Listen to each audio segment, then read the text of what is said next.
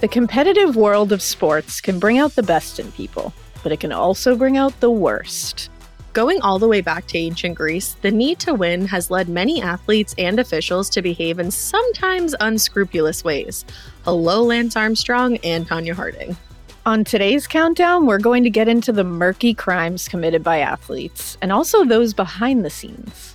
And the person at number one on today's list is the worst of the worst. But the law did eventually catch up to him, just too many years too late.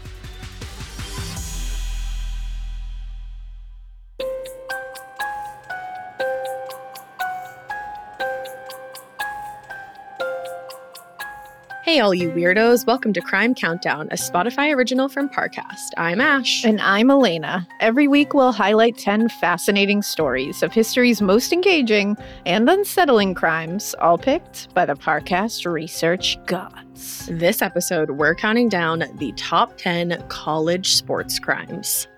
I really hope that this like doesn't shock the masses, but I know literally nothing about college sports. No? No, I'm like not very into sports myself. I don't know if that shows. Like unless you count RuPaul's Drag Race as a sport.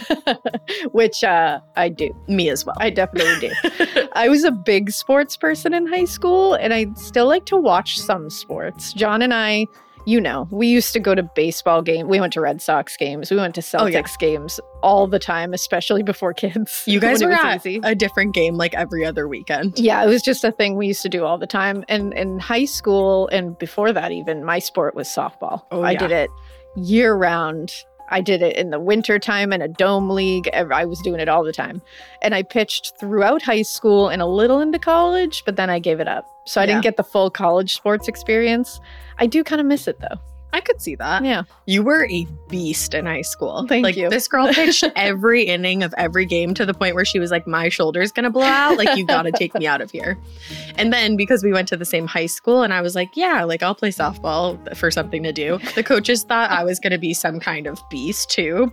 And it was a huge awakening for them when I was not even the slightest bit good. Like, they were like, do you share any of the same genes? You know what, though? You were a great hitter. That's just you could hit the ball with the best of them. A lot of people can hit the ball. You I think that's be. like the easiest part. I think you were great at that. Well, I was all right at that. I think the best thing that I did, like the good things that I did, I'm a good teammate. I think you are, and like I love team bonding things. Like you my do. coach, the first year that I played, he was Alaina's coach for like years and years. I know for a fact he was not very pleased when I threw this big team get together and we all designed bows for our hair to wear for the next game. I do remember color that. coordinated and everything. It was was like sports, but make it fashion. I have no words. I'm truly speechless. Honestly, the theme of being speechless will probably come back to you again at number one because this guy I have at number one, there's not even words to describe what a monster this human being is. I am wondering if it's who I think it is. I'm you might have it on the nose. Yeah, I'm thinking. Well, that's how this whole thing works. Alaina has five college sports crimes, and so do I, but neither of us knows who is on the other one's list. Let's start the countdown. The NBA playoffs are here, and we all know playoff mode is a thing. Listen to the evidence. Playoff crowds are going wild. Playoff players are lighting up the court. Even your speakers are in playoff mode. Okay, we'll take it down a notch, but just a notch, because this is the turn it up to 11 NBA playoffs. Playoff mode is clearly a thing. The NBA playoffs presented by Google Pixel continue on ABC, ESPN, TNT, and NBA TV. Hear that? It's the sound of someone whacking the ground with a rake. Specifically, they're beating around the bush, which we've done enough of in this ad too, so let's get right to it. The new Moneymaker scratch off from the Ohio Lottery doesn't beat around the bush. Money Maker. Play the game and you could win money up to $2 million. With more than 88 million in prizes ranging from 50 to $500, Moneymaker cuts right to the cash. Lottery players are subject to Ohio laws and commission regulations. Play responsibly. Hi, I'm Blair. Want to hear something scary?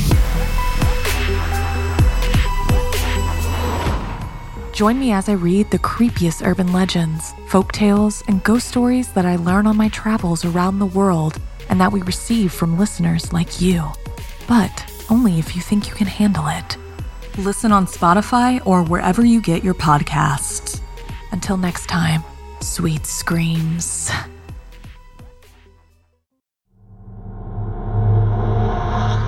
Ten.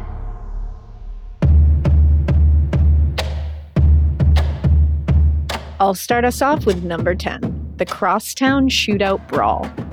For about 100 years in Cincinnati, Ohio, the Crosstown Shootout has been one of the biggest rivalries in college basketball.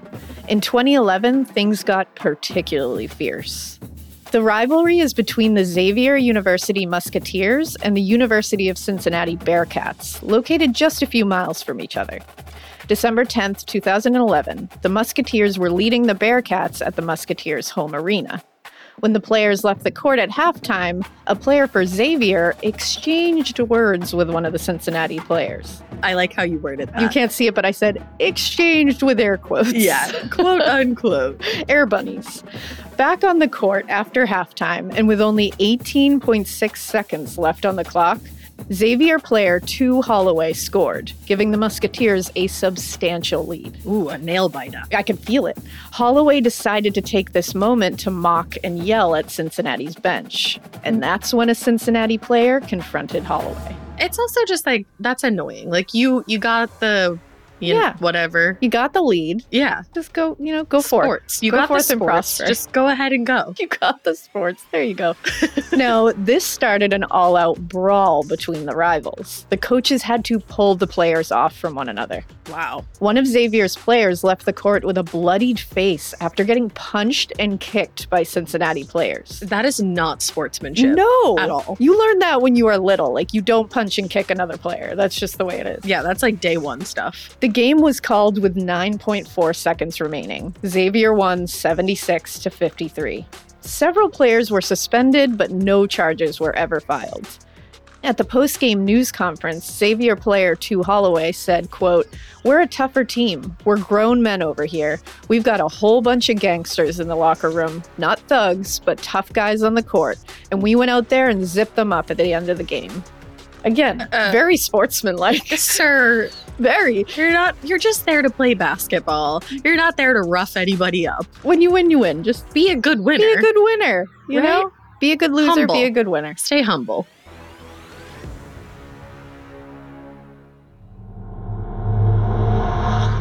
Nine.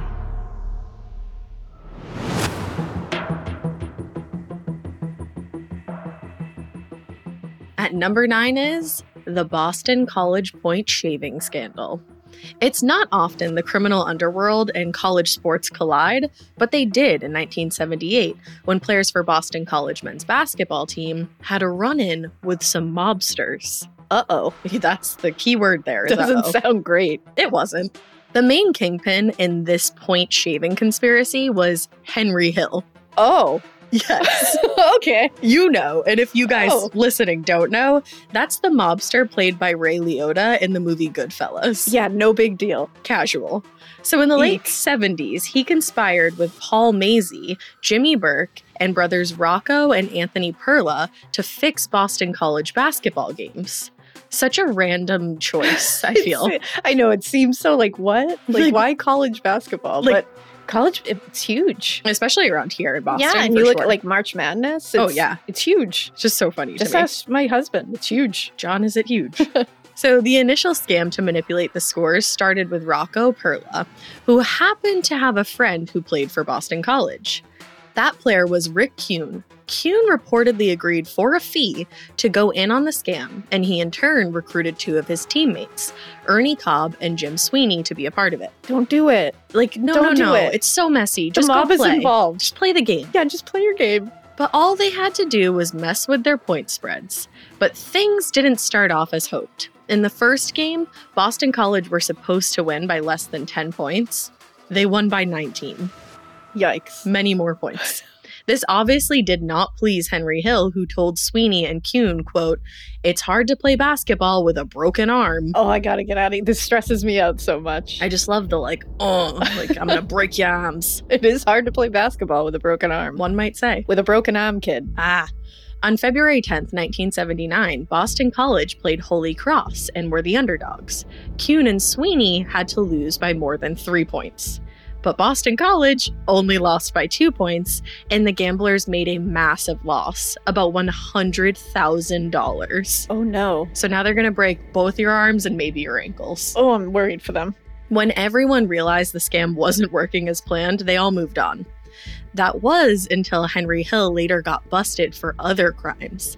In 1980, when the FBI arrested him on drug charges, he confessed to the Boston College scam with the hope that he would get immunity. Of course he did. He's like, I know that I got busted for drug charges, but what if I tell you about this little basketball scam I had Heck going? yes. How about that? A grand jury indicted Kuhn, Jimmy Burke, Paul Mazzei, and the Perla brothers. They stood trial in 1981. Anthony Perla was sentenced to 10 years, and his brother Rocco got four years. Jimmy Burke got 20 years and a 30 grand fine. Whoa. Yeah, that's that's rough. Kuhn was the only player to be convicted. He was sentenced to 10 years in prison for conspiring to manipulate the scores of six Boston College games. He only served 28 months in prison. Yikes. And Ernie Cobb's involvement cost him a future in the NBA. Was it worth it? Definitely not. That Probably would not. really stink. Woof.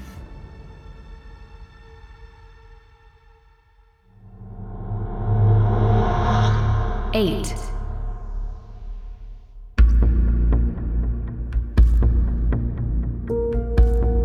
Number eight on our countdown of college sports crimes is Southern Methodist University's death penalty.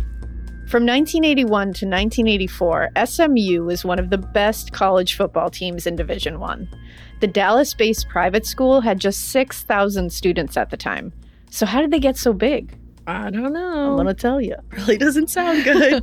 In 1976, Southern Methodist University hired Ron Meyer as their coach. One of his major recruits was now retired NFL player Eric Dickerson, who back then was one of the nation's best high school running backs. Dickerson had committed to Texas A&M, but at the last minute changed his mind and decided on SMU. Hmm, Why, sir? you know, just he's just thinking. Just a quick choice on my feet. Well, SMU's football team became unstoppable. Probably had something to do with it. But in 1981, the NCAA caught wind of the college's unethical recruiting practices and put them on a two year probation for 29 recruiting violations. That's a lot of violations. A lot. So that probation included a one year ban on network television appearances and bowl games, Oh, which is like a big deal for college sports. Yeah, definitely. The NCAA sanctions didn't stop SMU from its illegal practices, though. The chairman of SMU's board of governors decided to keep playing the players. So they were just like, "Ah, Eh, ah, Whatever. it won't happen again. In 1986, the team's former linebacker, David Stanley, went on television and exposed SMU. He said he was paid 25 grand to sign with the school, and that he and his mother received $750 a month from the school's athletic department. I'll sign up. That's I'm not saying that I'm good, but like sign me up. But sign me up. After an investigation, the NCAA found that SMU's athletic department had paid out $61,000 to as many as 13 players between 1985 and 1986. Where like where's this money coming Like, from? what are you doing? And what are you doing? They are college players. They're Right. supposed to be going to school while they play sports. Yeah. That's the whole point of this whole thing. yeah. exactly. LOL. And on February 25th, 1987, for the first time in its history, the NCAA gave SMU the death penalty. Now, this meant that the team was suspended from the 1987 season. Four home games were removed from its roster in the 1988 season. The team's postseason bowl ban was extended until 1989, Whoa. and they were stripped of 45 scholarship positions. That is definitely a death penalty. That'll teach you a lesson. The restrictions the NCAA enforced on the team weakened the school's football program for more than a decade. They didn't have another winning season until 1997. I mean, that's like karma. Yeah, you do it dirty. Yeah. What do you want? Win the right way. Exactly.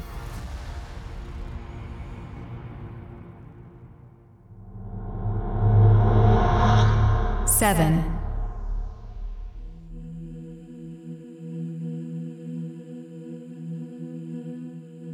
At number seven this week is the 1961 NCAA basketball scandal.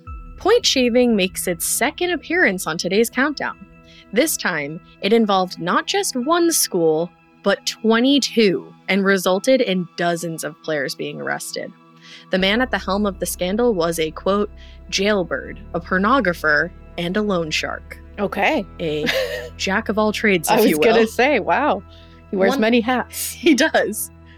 One of the main players in this scandal was Jack Molinas, who in the early 50s was one of the best players in the Ivy League.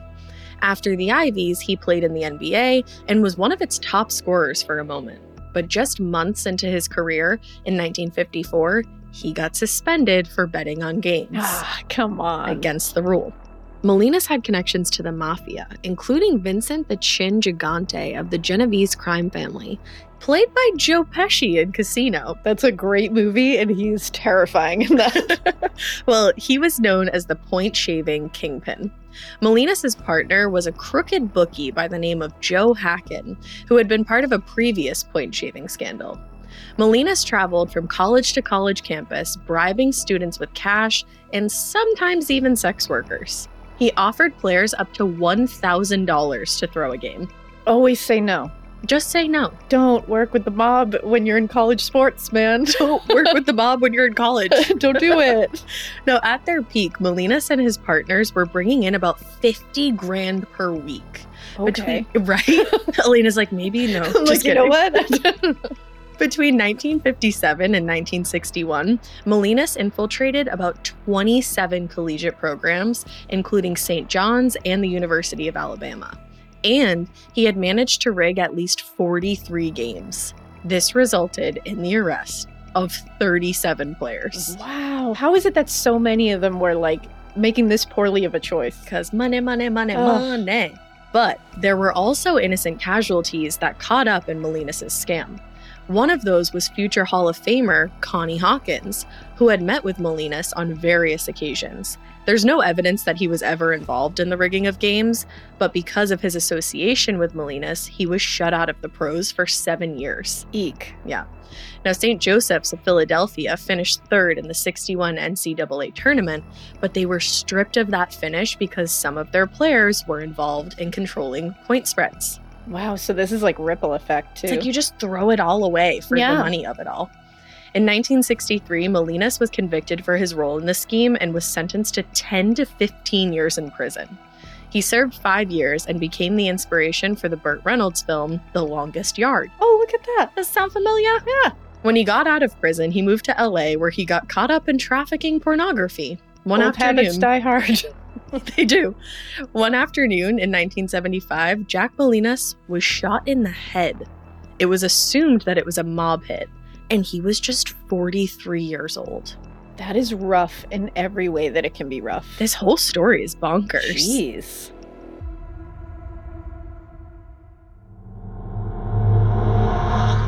Six.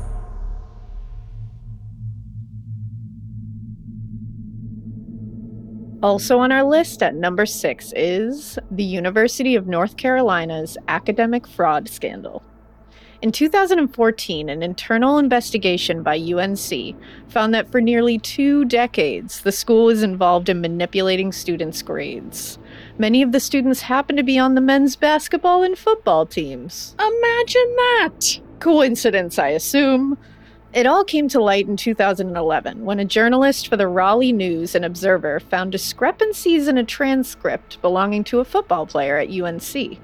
The school conducted an independent investigation, which found over the course of 18 years and 200 classes, ready? At least 3,000 students were involved in classes that required no attendance and reportedly didn't require tests or assignments. So were they just like hangouts? Just there. You don't have to come. We're just hanging out in math Yeah. and building B. Okay. We're just, you know, you don't have to come. Yeah. We're not going to give you any assignments. You don't have to take a test. it's fine. but if you want to come and just hang out, you can. Yeah. Geometry is down the hall. You don't have to go though. But play football, you know?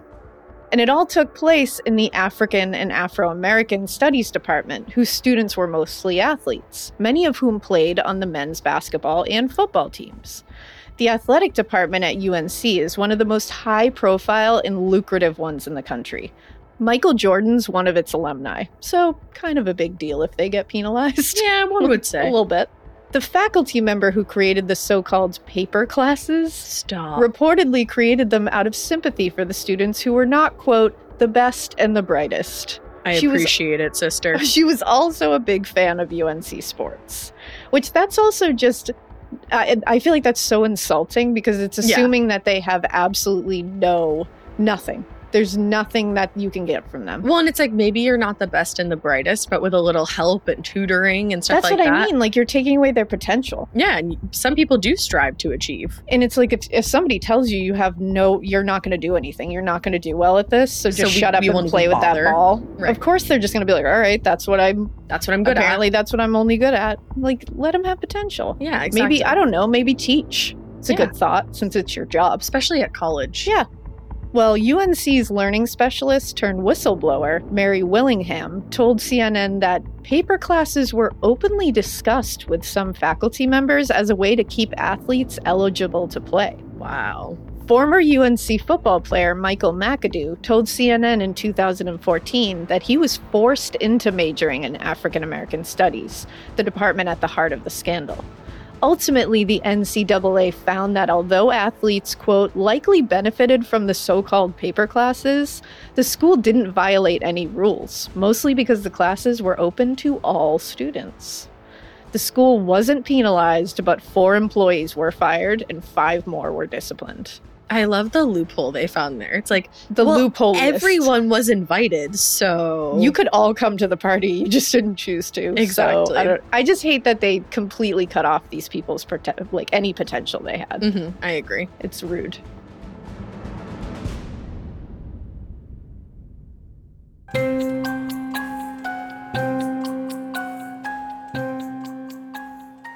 Who knew that there were so many? I mean, probably a lot of people, but I didn't Not know me. there was this many. yeah, I had no idea. I had a feeling when I heard like college sports. I'm like, I bet there's a lot of mob stuff in here because like gambling on sports That's and all that. I just felt like there was gonna be, but I didn't know such high-ranking mobsters. I were know. involved here. Seriously, I actually didn't expect the mob to be involved in this in any way, shape, or form. Oh yeah, you said Henry Hill, and I was like, um, excuse me, Uh, hello there. what now? That's crazy. I wonder if there's any more mobs on your side of the list. I'm waiting for the person I'm thinking is probably number one. I feel like you're right, so put that in your back pocket for now. They better be. That's what I'm saying. Okay.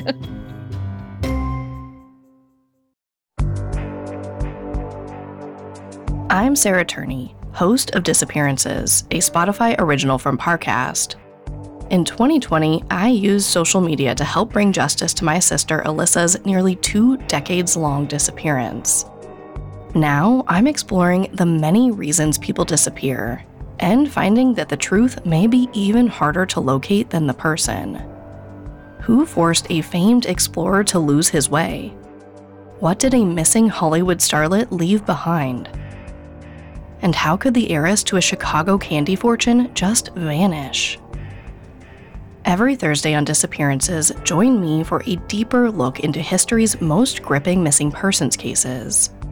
Tracking timelines, analyzing clues, and piecing together as many answers as possible to find the actual truth. Follow the Spotify original from Parcast Disappearances. Listen free only on Spotify.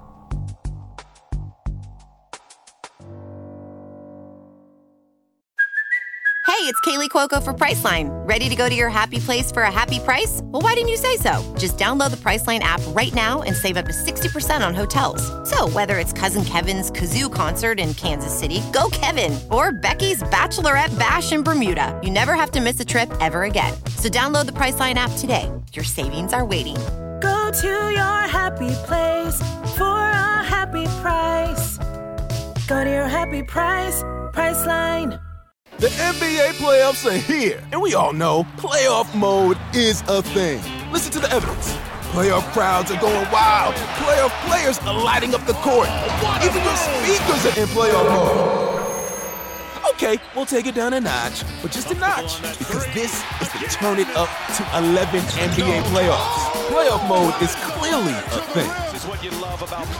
The NBA playoffs presented by Google Pixel continue on ABC, ESPN, TNT, and NBA TV.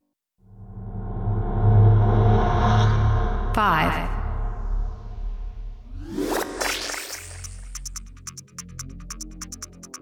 All right, let's jump back in with number five on our countdown of college sports crimes.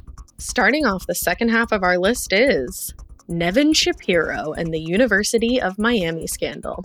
Miami native and lifelong University of Miami Hurricanes fan, Nevin Shapiro, was a booster for the school's football team. Over the span of eight years, he spent hundreds of thousands of dollars on parties and sex workers for the players and potential recruits. But his lavish lifestyle soon came crashing down. In 2011, a Yahoo Sports investigation revealed that Nevin Shapiro was dealing out quote unquote benefits to players on the Miami Hurricanes football team. Some of these gifts included money, cars, and visits from sex workers. Shapiro admitted to inviting top tier recruits to his house where he would encourage them to play for the school. Shapiro also admitted to putting a bounty on some players, meaning that he offered money to players to take out an opponent Guys, it's college sports. Like everyone needs to calm down. Guys, it's literally a game. Calm down. Like imagine if we bet on Uno like we bet on college That's- sports. Honestly, it's like Wild. calm down, everybody. Unreal to me. Not that big a deal. Crazy. He claimed that up to seven of the school's coaches knew what he was up to. Some of them even took the recruits to Shapiro's house. In total, 72 athletes were implicated and accused of taking in cash and gifts. And if you're wondering where Shapiro got all his money from, in 2010, he was convicted and sentenced to 20 years in prison for his role in a $930 million Ponzi scheme. What? I'm going to say that again for the people in the back. Please do. $930 million Ponzi scheme. Uh, what? I thought that was the money in the whole world, to Yeah, be honest with you. I thought that's what, we were all working We're all with in working the with here. Like, that's insane. Wow. In 2013, after a lengthy investigation, the NCAA put the Miami Hurricanes football team on a three year probation and several coaches were penalized. In 2020, Nevin Shapiro was released from federal prison seven years earlier than expected, but he's currently under home confinement. Upon his release, he issued a statement to Yahoo Sports in which he said, quote, This has been a life-altering experience. I have never stopped thinking about my victims. I'm looking forward to spending time with my parents who I need to care for. I'm looking forward to moving forward with my life. Okay, Devin. Alrighty, Nev. Sure.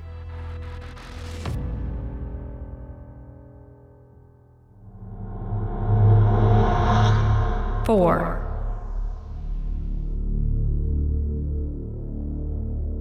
Landing at number four this week is University of Southern California's vacated wins. In 2010, NCAA placed severe penalties on the University of Southern California when it found out that a couple of star sports players had received improper gifts from agents. I love all the gifting going on here. All the improper gifts, too. Everything's inappropriate, all of it. I wonder if there's a list of what you can receive. I know. It's like you can give me a, a like a candy bar. Yeah, please do. The investigation into USC's NCAA violations stemmed from a 2006 Yahoo Sports story about the school's star football player, Reggie Bush. I know him. you do. I know why you know him too. yep. Bush was given gifts that included being provided with housing, air travel, a car, and other benefits, which were reportedly valued at about $300,000. Alrighty. Yeah. Basketball player OJ Mayo also received improper cash and gifts during his recruitment process to the school. After the investigation's findings, the NCAA cited the school for lack of institutional control. It resulted in the football team getting barred from bowl games for two seasons. They also had to vacate all wins in which Reggie Bush played. Ooh, This- that's a bad hit for like everybody else That's on the really team. rough. That stinks. Because everybody else gets punished. right. This included the team's Orange Bowl victory. 30 scholarships were also taken away from the team. The NCAA also penalized the women's tennis team because a player used a university credit card to make $7,000 worth of international phone calls. Who were you calling? I need to. Seven thousand dollars. I remember when I was little and they had those um they had those like psychic hotlines on Oh TV. yes, girl. That they would like call this number and talk to, you know, this person. for just the low price of a hundred dollars per minute. Well, and when we were little, we would like call the number did and be like, "Fun, la la la," and then my mom and dad would get the bill and be like, "What are you doing?" I never knew that. Yeah. That's hilarious. It happened only a couple of times because I learned my lesson. But I feel like I pretty much grew up in like the period of time where ev- ev- that wasn't. can a I talk? where everything was like unlimited. yeah, I know you got like just ushered into that. yeah, I never really had like a super scary phone bill. Oh yeah, and it definitely happened later with the cell phones before unlimited was the Mhm. thing. When you go over your minutes, ooh, Did you ever get up to seven thousand dollars though? I did not. I All can say that with full. So you're not the craziest person out there. Well, the school imposed its own penalties on the basketball team, which included having to vacate all victories from the 2006 to 2007 season. At the time, the penalties issued by the NCAA were the harshest given to any college since Southern Methodist's death penalty. I remember that. about. Reggie, I love- I remember that. I remember that from a few counts Yeah. ago. Reggie Bush ended up handing back his Heisman Trophy, the only player to ever do so. Even OJ Simpson didn't have to give his back, which, Wow. come on, We should probably retroactively should. take that. we should look that over again. That's a little ridiculous. That's a lot. And it should be noted that the school pretty much turned its back on Reggie Bush. They even took down his jersey that had been on display at the Trojans' home stadium. But at least he went on to have a successful career in the NFL and is now a sports commentator with over 2 million followers on Twitter. So yeah, I guess that's a win. I think win win for everybody. whoop everybody. whoop.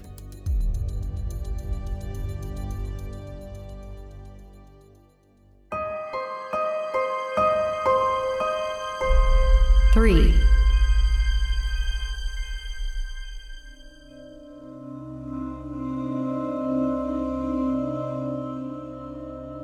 Number three on our countdown of college sports crimes is the Baylor basketball scandal.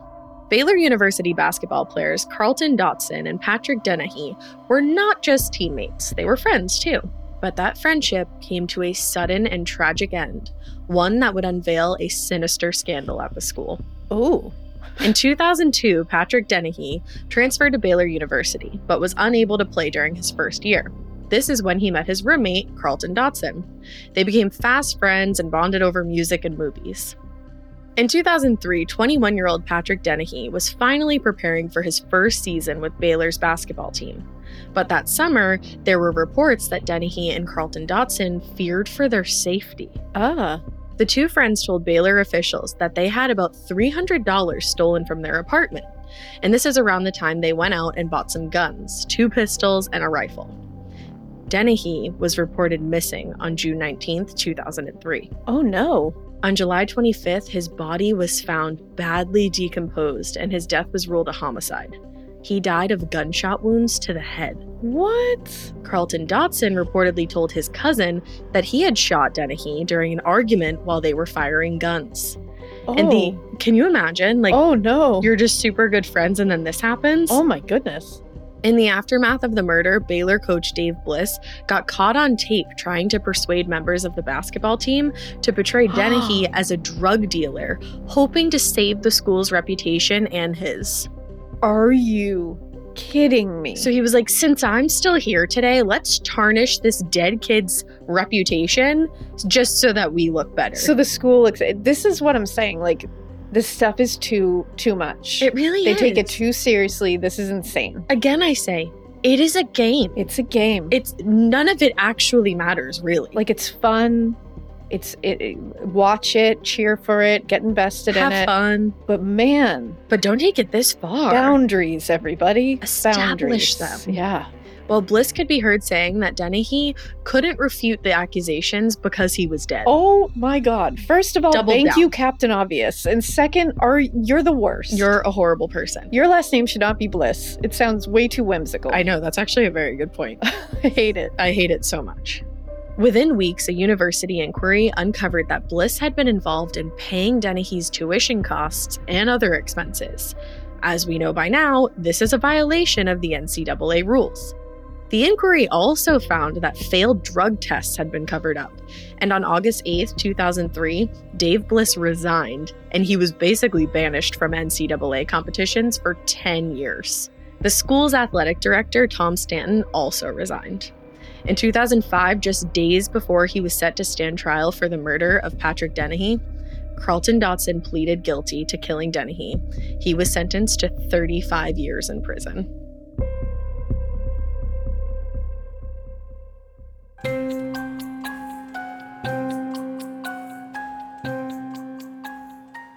Wow. That last one I was not prepared for. It totally just took a crazy turn. I didn't know anything about that. Neither did I. I mean, I know I'm not like super up on college sports crimes here. This is one you would think you'd hear about. That's a really wild one and so sad. It is. It's like very tragic. And, you know, we're making our way downtown to more tragic events. We sure are.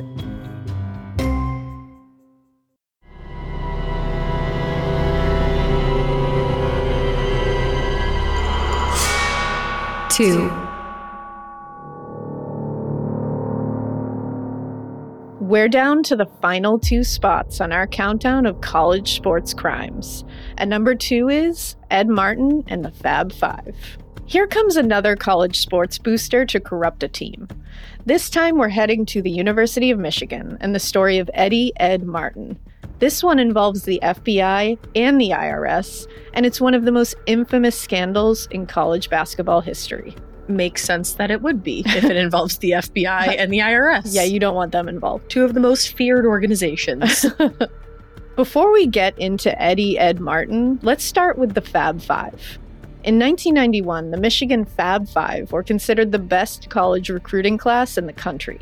They were Chris Webber, Jalen Rose, Juwan Howard, Jimmy King, and Ray Jackson, all freshmen.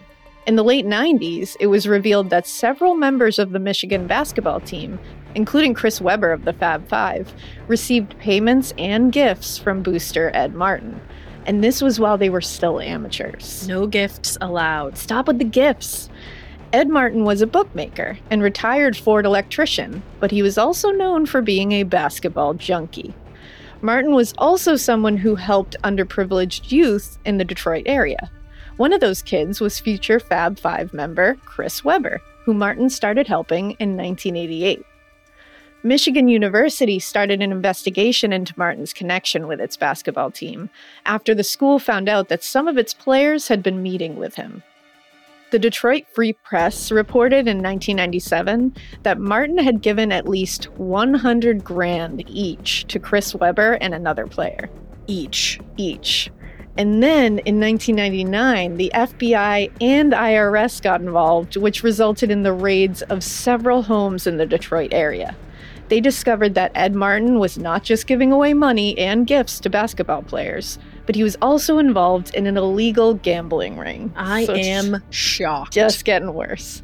Martin pleaded guilty to a federal money laundering and conspiracy charge and admitted that he gave four players, including Chris Webber, a total of 600 grand. Why are they all just like throwing away their kashish like right? this? It's like, what is going Put on? Put it into savings. Put it into one of those accounts where you can't touch. Yeah. Martin said that he expected the players to pay him back when they turned pro, and that the cash was meant as a loan, so trying to hide his money. Yes. Chris Webber's involvement with Ed Martin resulted in all of the Fab Five's wins being vacated. They also had their names and achievements erased from the record books. Not worth it, everybody. No. The basketball program was placed on four years probation, and they also lost four scholarships. Chris Webber was banned from all association with the university until 2013. Just a couple of months before Ed Martin was due to be sentenced, he died at the age of 69. Wow. Yeah, rough one. I feel like what we've learned from this whole entire thing is that like you're never going to get away with this. You're not. it might last a while, but you're going to be robbed of all or not robbed, you're going to be stripped of all your achievements. It's going to catch up eventually, and it's going to be so bad for you. it is Not worth it.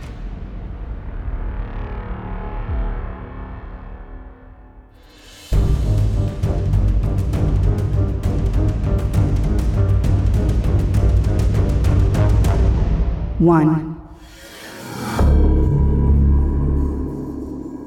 And that brings us to number 1 on our countdown of the top 10 college sports crimes.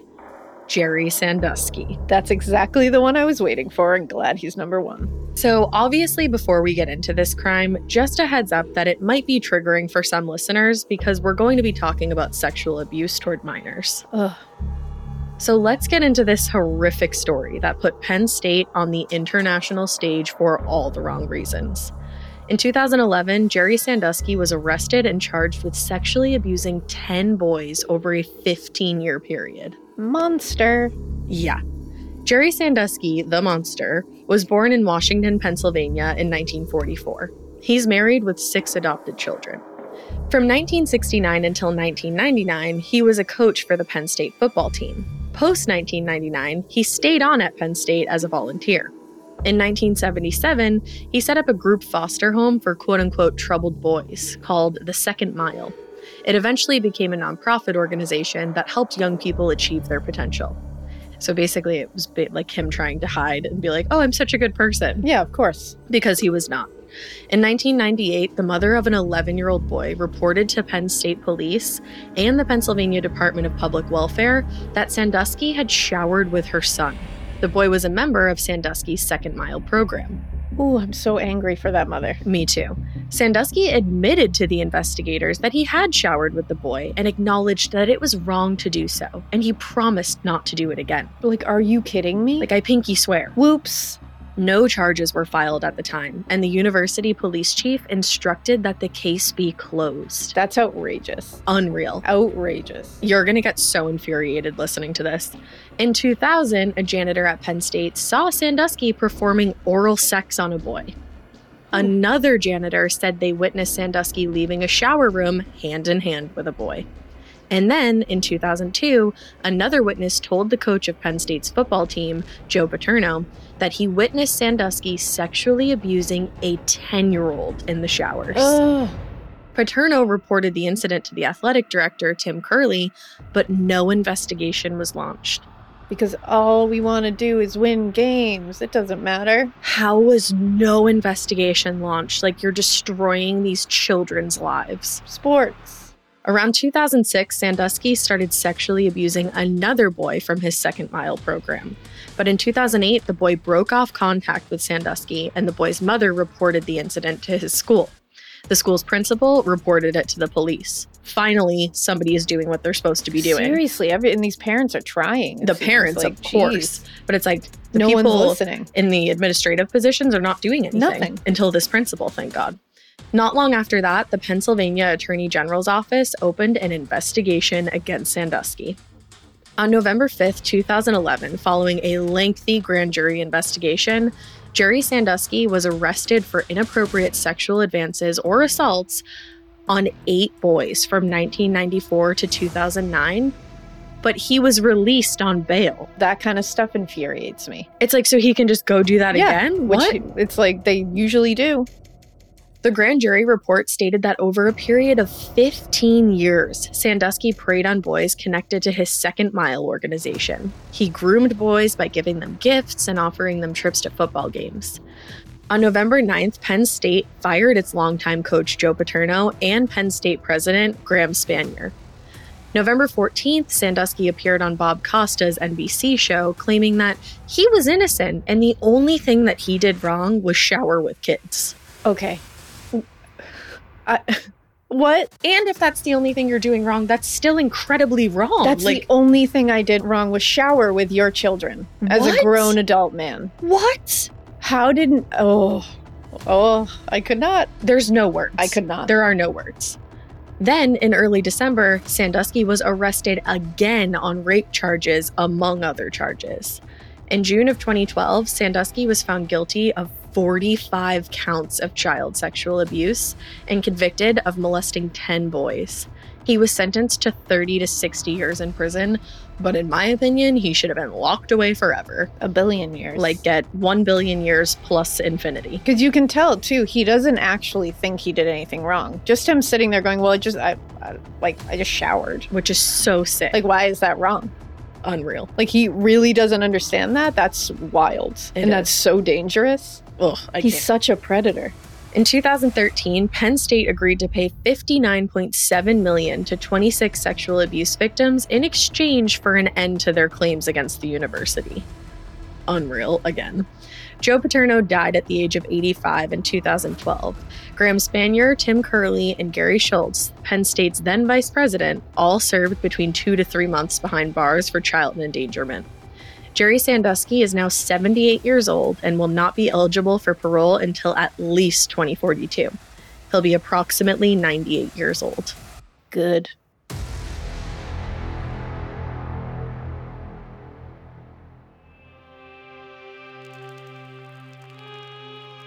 Wow, yeah, that th- Jerry Sandusky is 100% number one. That's the one I was waiting for. It's just so heartbreaking to think that so many young boys' lives were just absolutely like ruined by oh, this yeah. man. And I remember when it came out, like when that whole thing happened, it was huge. Oh yeah, it was, all over the place. And people were trying to like it whenever it's like connected to sports in any way, it unfortunately gets this thing where it's like but you know the sports of it all, Yeah, and it's it's, like, like, what no, about the lives These, of are it all? actual children who were sexually abused and raped. So it's like we can forget about the football for a minute. Seriously, that one was just heartbreaking.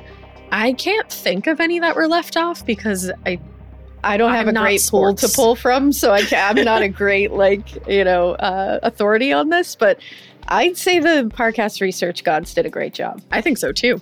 Especially college sports. I don't; those are the only ones I knew, and I there were some I didn't know. Hats So- off to you, Parcast Well research gods.